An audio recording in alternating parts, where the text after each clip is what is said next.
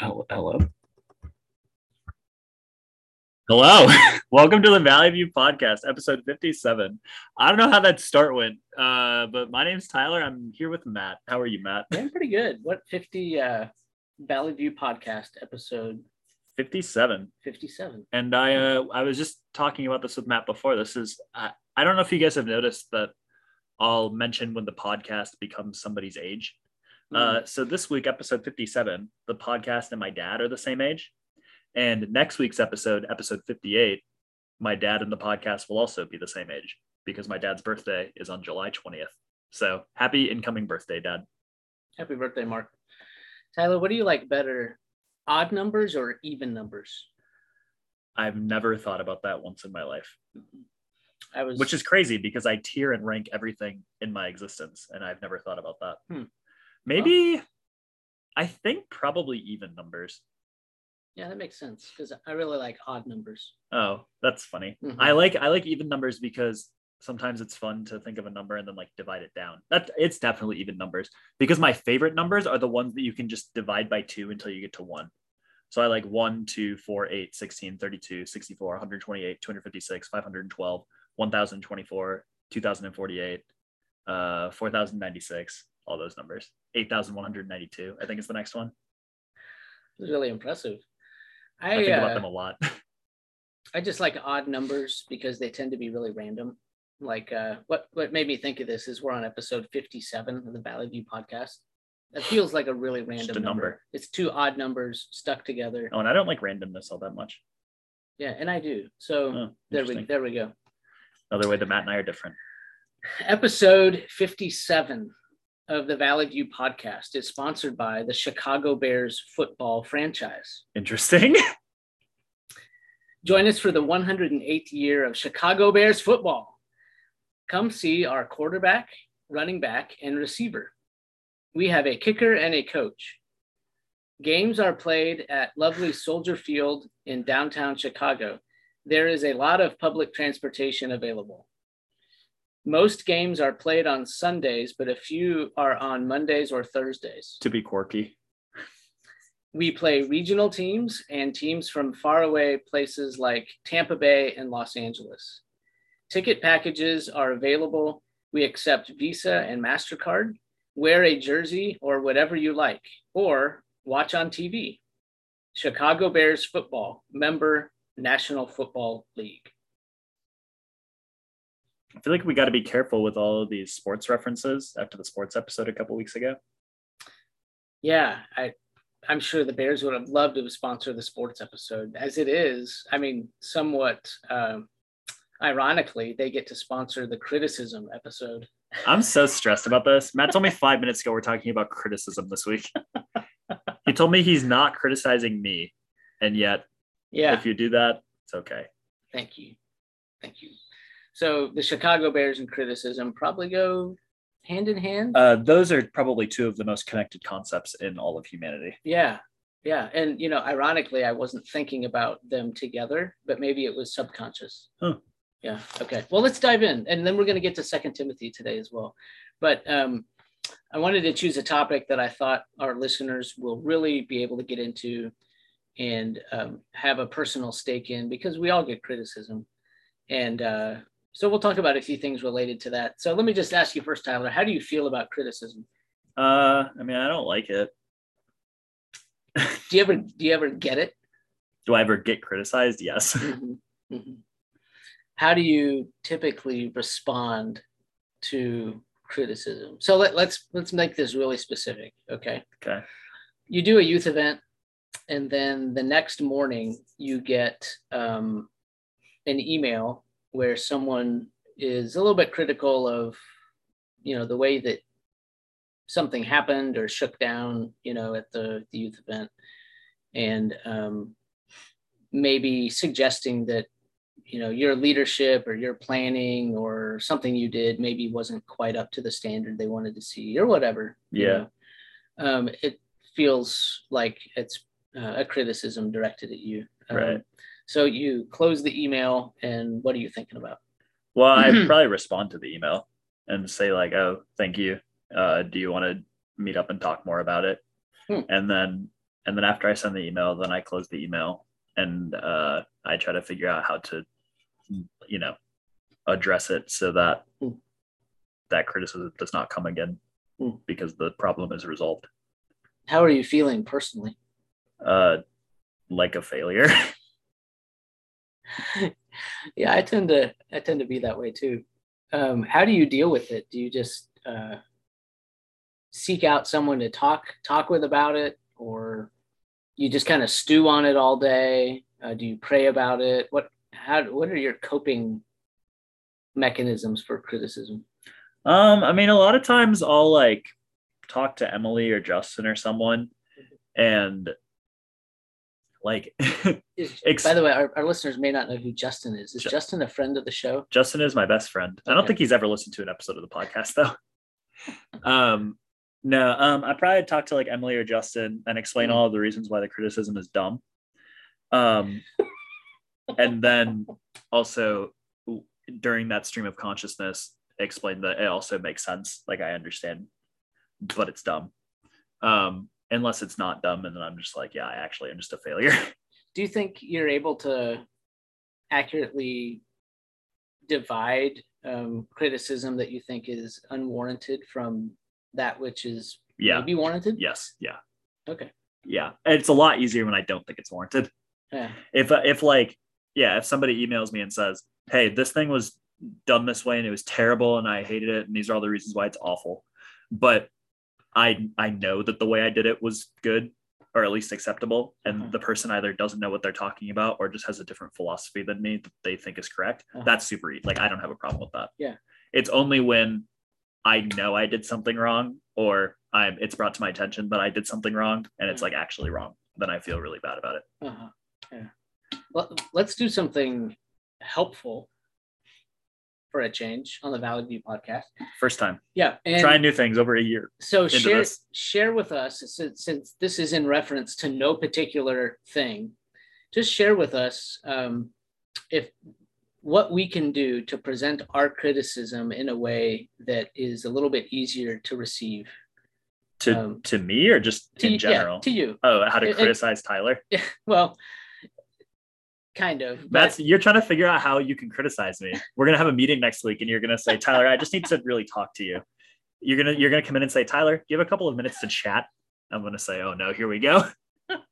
you use the word chat Yeah, chat's scary. yeah that's not a good sign yeah i'm hoping that we can all learn like what are appropriate and good healthy ways to share criticism because there will be times when we'll have to do that probably so just give us some tips like what kind of emails or communications you know are are helpful for relaying criticism Um, okay, off the top of my head, I think I can think of two things. Um, number one, I think being issue focused rather than person focused is really important. Mm.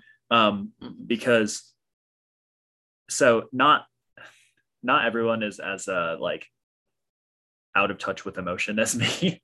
like I can receive a criticism that is personal and separate myself from it relatively easily if I think it's not really valid. Uh-huh. But a lot of people have trouble with that. Like Yeah. it, I, I yeah, I would say most people who have a more healthy relationship with their emotions would receive something that's like a personal attack. And even if it is invalid, they would still feel hurt by it. Mhm. Um, Mhm. so I, I, yeah, if you need to criticize someone, be focused on the thing that is being done incorrectly and not on the person. Because, I mean, your, your goal in the communication, I would assume, is to get the thing resolved that you're upset about. So talk about the thing, and not about the person. Mhm. Um, and also, uh, the other thing is like, I think it's usually helpful to speak in soft ways when you're criticizing. Like, um, I've heard the like the compliment sandwich idea where you say something nice, say the thing that you need to like criticize about, and then say something nice at the end. okay I I think that that's I think that that can be good if you're not so obvious about it that the person can tell you're just you know trying to give a compliment sandwich. But I think it it does hit on a good concept that like it's it's helpful to like I like say things softly, you know. Um almost almost like so if someone were to write tyler thanks for leading an awesome retreat this weekend and then make their particular criticism about Yeah. hey i noticed that this happened you know this caught my ear that's you know this Yeah. was happening and then closed with um, I want you to know how much I appreciate everything that you do. Yeah. Thanks yeah. for giving attention to this. like this doesn't mean that I hate you. Yeah. I just noticed this thing. Right. Like I yeah, that's that's I think the correct way to do it. Okay. That'd be the sandwich Or idea. the, the most helpful way to do it, I would say. right. Because Be- it protects. Oh, go ahead. Well, but yeah, because then the person is not distracted by what they feel is like a personal attack Mhm. and can focus on the issue, which again, I would assume is what you want. Yeah. If your goal is to attack the person, then I mean that's a different discussion, right? Like then Right. you you should probably go to their boss and say, yes, this person is doing all of these things wrong and they need to be fired. Uh-huh. There's not really any point if you if you think that I should be fired, there's not really any point in emailing me and saying you're doing terrible, you shouldn't be here, you should be fired. You know, you should email Matt that. Right. And then Matt can assess it and then talk to me. So should we be uh, a little bit cautious about sending um, a criticism sandwich because we don't want to do something cliche? A compliment sandwich, you yeah, mean? Yeah. Criticism Compliment. sandwich. Hey, you suck. I like that one thing that you did, but you're terrible. I'm gonna start doing that. Criticism sandwiches. Where the compliment is just on, Yeah. buried on the inside. I would never say this to your face because I despise you, but I actually think you're a really nice guy. But again, you are the worst. Okay. The uh, the compliment sandwich. yeah. Should we like? Is it okay to still send those even though it's a little bit cliche? Yeah. I just Okay. I just part of that is just my own cynicism. Okay. I think that it's fine to send compliment sandwiches and even if they know that it's coming, that's fine. okay. I just be, because I'm a cynic, I notice when it's happening to me. Right. You're like, oh dang, this is. A, I know what this is. Yeah. Yeah. Like, oh, hey, Tyler, just wanted to say that I think you're doing a really great job in the youth ministry. I did want to talk about, and I say, oh, no. okay. Um, does criticism stay with you for a long time, or do you think you're able Yeah, to kind of let it roll off your back? uh, well, if it, like I said, if I think it's warranted, like if I think I actually did something wrong, it's never gone. Right. I am also, I mean, the other part of this, like to bear my heart and soul to the podcast, I am probably The my own. podcast can handle it. I'm probably my own biggest critic. Like I, Hmm. yeah, I struggle with feelings of inadequacy and failure, like at all times, You do. You too. all, all the time. Yeah. I mean, Yeah. I know that you feel the same way. Yeah. I But- do. so it yeah so i just you know you just have kind of the list of everything that you've ever done wrong and sometimes it keeps you up at night Yeah. it, i mean it's it's because you and i are both like pretty strong perfectionists Yeah. so we feel like if we did not do it absolutely perfectly then we failed I guess since we're bearing our soul to the podcast, I should share. Um, this will give you some insight into how hard criticism has been for me in my life. Like I would get um, papers back, like in English class, for instance, and not be able to look at the comments. oh And i don't like looking at the comments Yeah. on my on my things and I, I think as I remember, you know, so high school and college, I would look at the grade to see what grade I got. But I think I wouldn't even let myself look at the comments because I was too afraid that it would be critical of what I had Yeah. written and it would be too hard to bear. So I feel like just not knowing what was written was better. i would look when i got like a 95 or a 100 Yeah. i wouldn't look if i didn't get an a though. Yeah. Because then you assume that all the yeah like ah are it must be nice. Yeah. Yeah. So that that criticism honestly has been a problem for me. I think i think i have grown and am growing and i'll i'll tell you what's helped me grow. But um yeah just honestly i think it like you said it it it tears away at this image we have of ourselves Yeah. you know as kind of being able to do everything right i am a good person yeah, I'm a good person. I do everything right. I have all the right answers. You know, we, to whatever extent, we all kind of have that image of ourselves. Well, I guess maybe mm-hmm. not everybody does. Maybe some carry kind of an opposite view where, you know, I'm a terrible person. I'm horrible. I never Yeah. do anything. And we all are broken in different ways. But for me, this has been a hard thing to work through um, getting criticism. But I tell you, what's, what's helped me is, um, recognizing from the scriptures that Jesus received criticism. that's funny i was going to bring it full circle and bring it back to the bible too you can do yours first though Yeah, okay. That um you know the the passage that stands out right away is you know is John 11 where he gets kind of this veiled criticism um, that I think most pastors can relate to. He gets it the same exact comment from two different people, Martha and Mary. Lord, if you had been here, my brother would not have died. yeah Um, which if you were better at your job yeah, thing would have exactly. happened If yeah, exactly. Yeah. If you cared more, if you prioritized your time better, um, this thing would not have happened in my life, or I would not be feeling horrible. And I read. Some may have a different read or interpretation of those. I read those more as a veiled disappointment or criticism, maybe not even veiled, but right not as statements of faith. Like, if you would have been here, my brother would not have died because I know that you can heal him. And uh, like, I, don't think it's a. They're that might be the like a- fastest you've talked on the podcast more of a, a disappointment. Oh. Right. And so even Jesus received criticism. And in the passage we just that I just preached from this past Sunday, like calling Jesus a, a glutton, uh, Yeah. a drunkard, friend of sinners because of the way he was doing ministry. And that's a criticism. You know, Mhm. that's an attack on his on his person for the way he's doing things. And so what that's taught me is that you can do everything right. You can be perfect, sinless, do everything right, and Still still, receive criticism. Yeah. Right.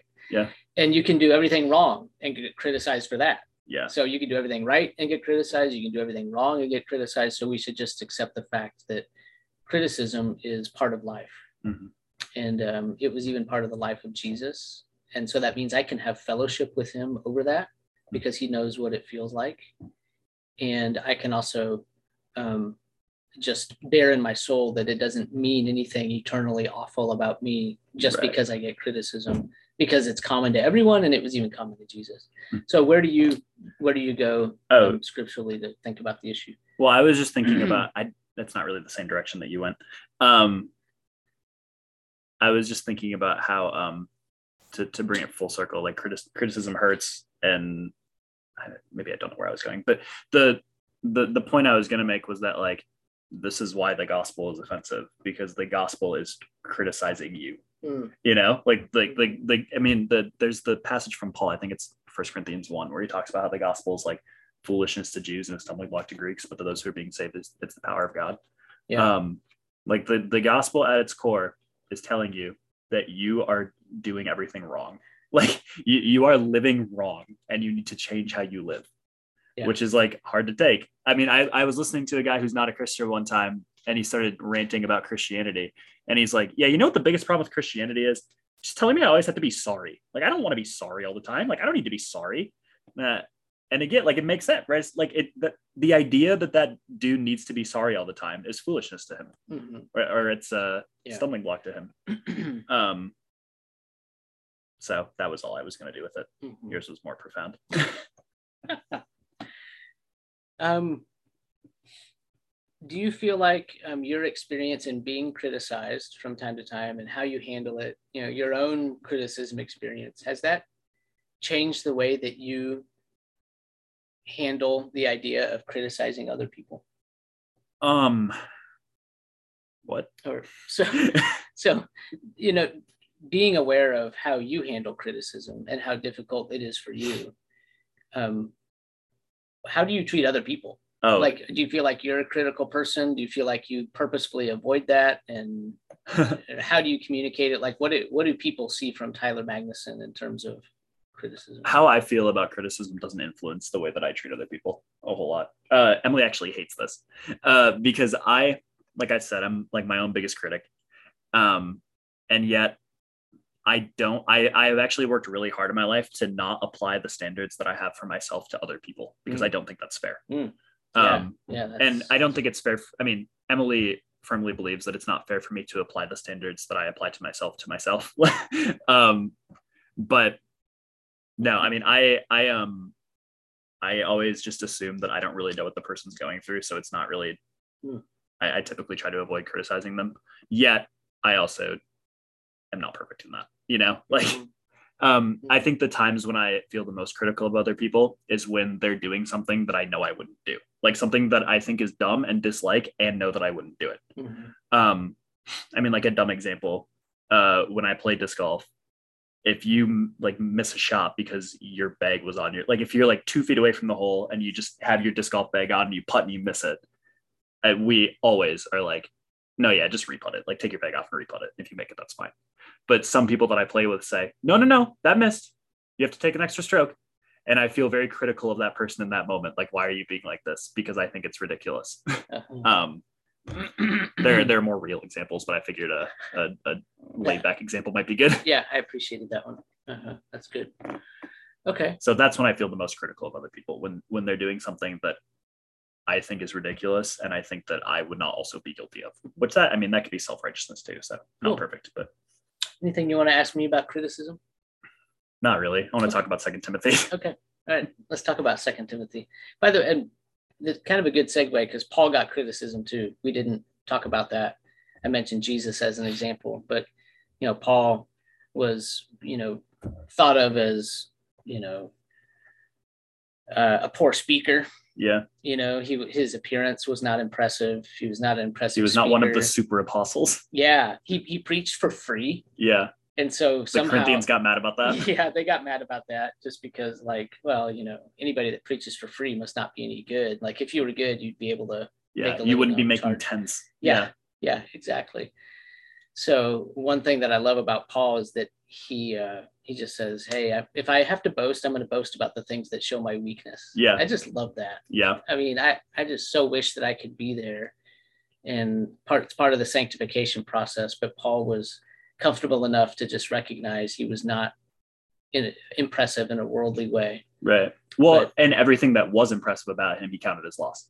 That's like really cool too. Great. That he. I mean, it's Yeah. Philippians three where he talks about like, I had all these, I actually have all these things going for me. Like I'm a Jewish person, like talking to Jews. Like I'm a Jewish person. I'm actually born Jewish, unlike a lot of you. Yeah. Um, I I'm a Pharisee, which means that I follow the law perfectly. Like none of you can say anything wrong about me, and yet all of that is lost. Like I consider that absolute trash compared to knowing Christ. yeah, yeah, Th- that stuff that he could have boasted in, Yeah.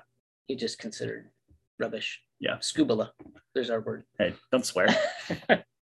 so Paul writes this second letter to Timothy. Maybe feeling the weight of all that criticism at Maybe this so, point. maybe so. This is probably the last letter he wrote before he died. it's a super encouraging letter. Like Really? I, I mean, for Timothy. That's not how I would describe it. okay. Well, I'll make my case for it, and then you can make your case for Okay. it. No. I well, maybe you're right. I just think he sounds really weary in this letter. yeah. Oh, I think that's probably true. Also, so here's what I mean though by super encouraging. I mean that I, as I read the letter, I really see his goal is to encourage Timothy in the ministry. So even though he, yes, comes off as weary and all those things, which may not be super encouraging in that sense, I, I feel like when he's writing to Timothy, it's it's he repeats, you know, do not be ashamed, Hmm. um, fan fan the flame, you know, that's um, in your heart, the deposit that's in you, the Holy Spirit, fan that flame, fan it into flame. Um, be strengthened um, by the grace that is in the Lord Jesus Christ. We could just all of these ideas of keep going, don't give up, um, be strengthened, Okay. don't be ashamed of the gospel message or of me, a prisoner for Christ. So it it reads like Timothy is a, at a low point Hmm. um, in some ways, and Paul as his spiritual father. Also at a low point. yeah, also at a low point. Caress my leg again. Matt just caressed my knee. No, that was that was a bump. That wasn't a caress. I think I would have called it a scrape. yeah, your nails are kind of long. Yeah, So no, but the, the reason that I wouldn't call it encouraging is just because like uh like yeah i guess you're you say that and i see what you mean but it's hard for me to to find a letter encouraging that includes the line i'm convinced that everyone who wants to lead a godly life in christ jesus will suffer you know like Yeah. it to to me when i read it it, it feels like it's just like man the christian life kind of kind of beats you down sometimes like as paul's in prison await like waiting to get beheaded for his faith Mhm. and he's writing to Timothy, and he comes off old. He comes out. He, he calls himself an old man now and a prisoner for Christ Jesus. Mhm. Um, and yeah, says, yeah, you're going to Mhm. suffer. That's part of the gig. So it could be the case that if if you're not experiencing persecution and you're really not suffering, like like our position, Right. basically, that we read this as kind of a kind of a downer, kind of discouraging. Yeah, But I, I feel like if the situation were the opposite and we were really suffering, um, that we would read this as an encouragement because we would know that we're not experiencing anything unusual. that's a good point. And, um, you know, all who desire to live a, a godly life will be persecuted and maybe be an avenue to finding fellowship with Mhm. Paul and Timothy. Yeah. No, that's a good point. I, yeah, that, that is a good. That is fair. That I'm reading this in a context where I'm not experiencing a ton of suffering. and that's something to give thanks for. Um, any passage that you want to read from Second Timothy? Um, You've already mentioned a few. yeah, I mean so- it's Second Timothy three ten, right? And you, I'm convinced that anyone who wants to live a godly life in Christ Jesus will suffer. I just like how real that is, and how how like Mhm, how well that confronts some strands of today's Christianity. mhm, You know, the, I'm, I mean, I'm thinking of the prosperity gospel. The like, if you have enough faith, you will be monetarily blessed. mhm, Well, no, unless you want to say that Paul didn't have enough faith. mhm. You know, Yeah. unless you want to say that Paul just needed to have some more faith and he wouldn't have gotten beheaded. Mhm. Yeah. This, uh, I'll, I'll read a section here that someone read for me as I was getting ready to start pastoral ministry, um, because it's an encouragement from Paul to Timothy on the kind of things to um, prioritize and the kind of things to do. Um, this is Second Timothy 2, starting in verse 22 and reading through verse 26. And should we just end with this? Let Paul have the last. Let Paul have the last word. We'll be a little bit short this week, but I guess that makes up for all the 34 minute weeks.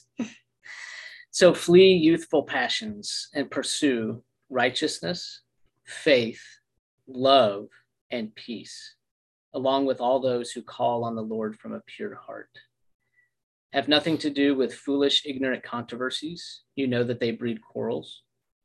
And the Lord's servant must not be quarrelsome, but kind to everyone, able to teach, patiently enduring evil, correcting his opponents with gentleness. God may perhaps grant them repentance, leading to a knowledge of the truth, and they may come to their senses and escape from the snare of the devil after being captured by him to do his will. It's kind of a downer to end the podcast on, isn't it? Ah, see, I told you there's some downers in the book. hey, I mean, we'll see you next week for episode 58, though. Maybe we'll have more of an up up week as we talk about Titus. Yeah, Titus Titus has a couple of verses that I like a lot. Titus next week. Is, that's going to be great. We're almost done with Paul, We are almost done. with and I guess we didn't really let him have the final word. So maybe I'll read the the, the doxology of uh, or the benediction of this book, and then we'll close. There you go. The Lord be with your spirit. Grace be with you. Have a great week, everyone.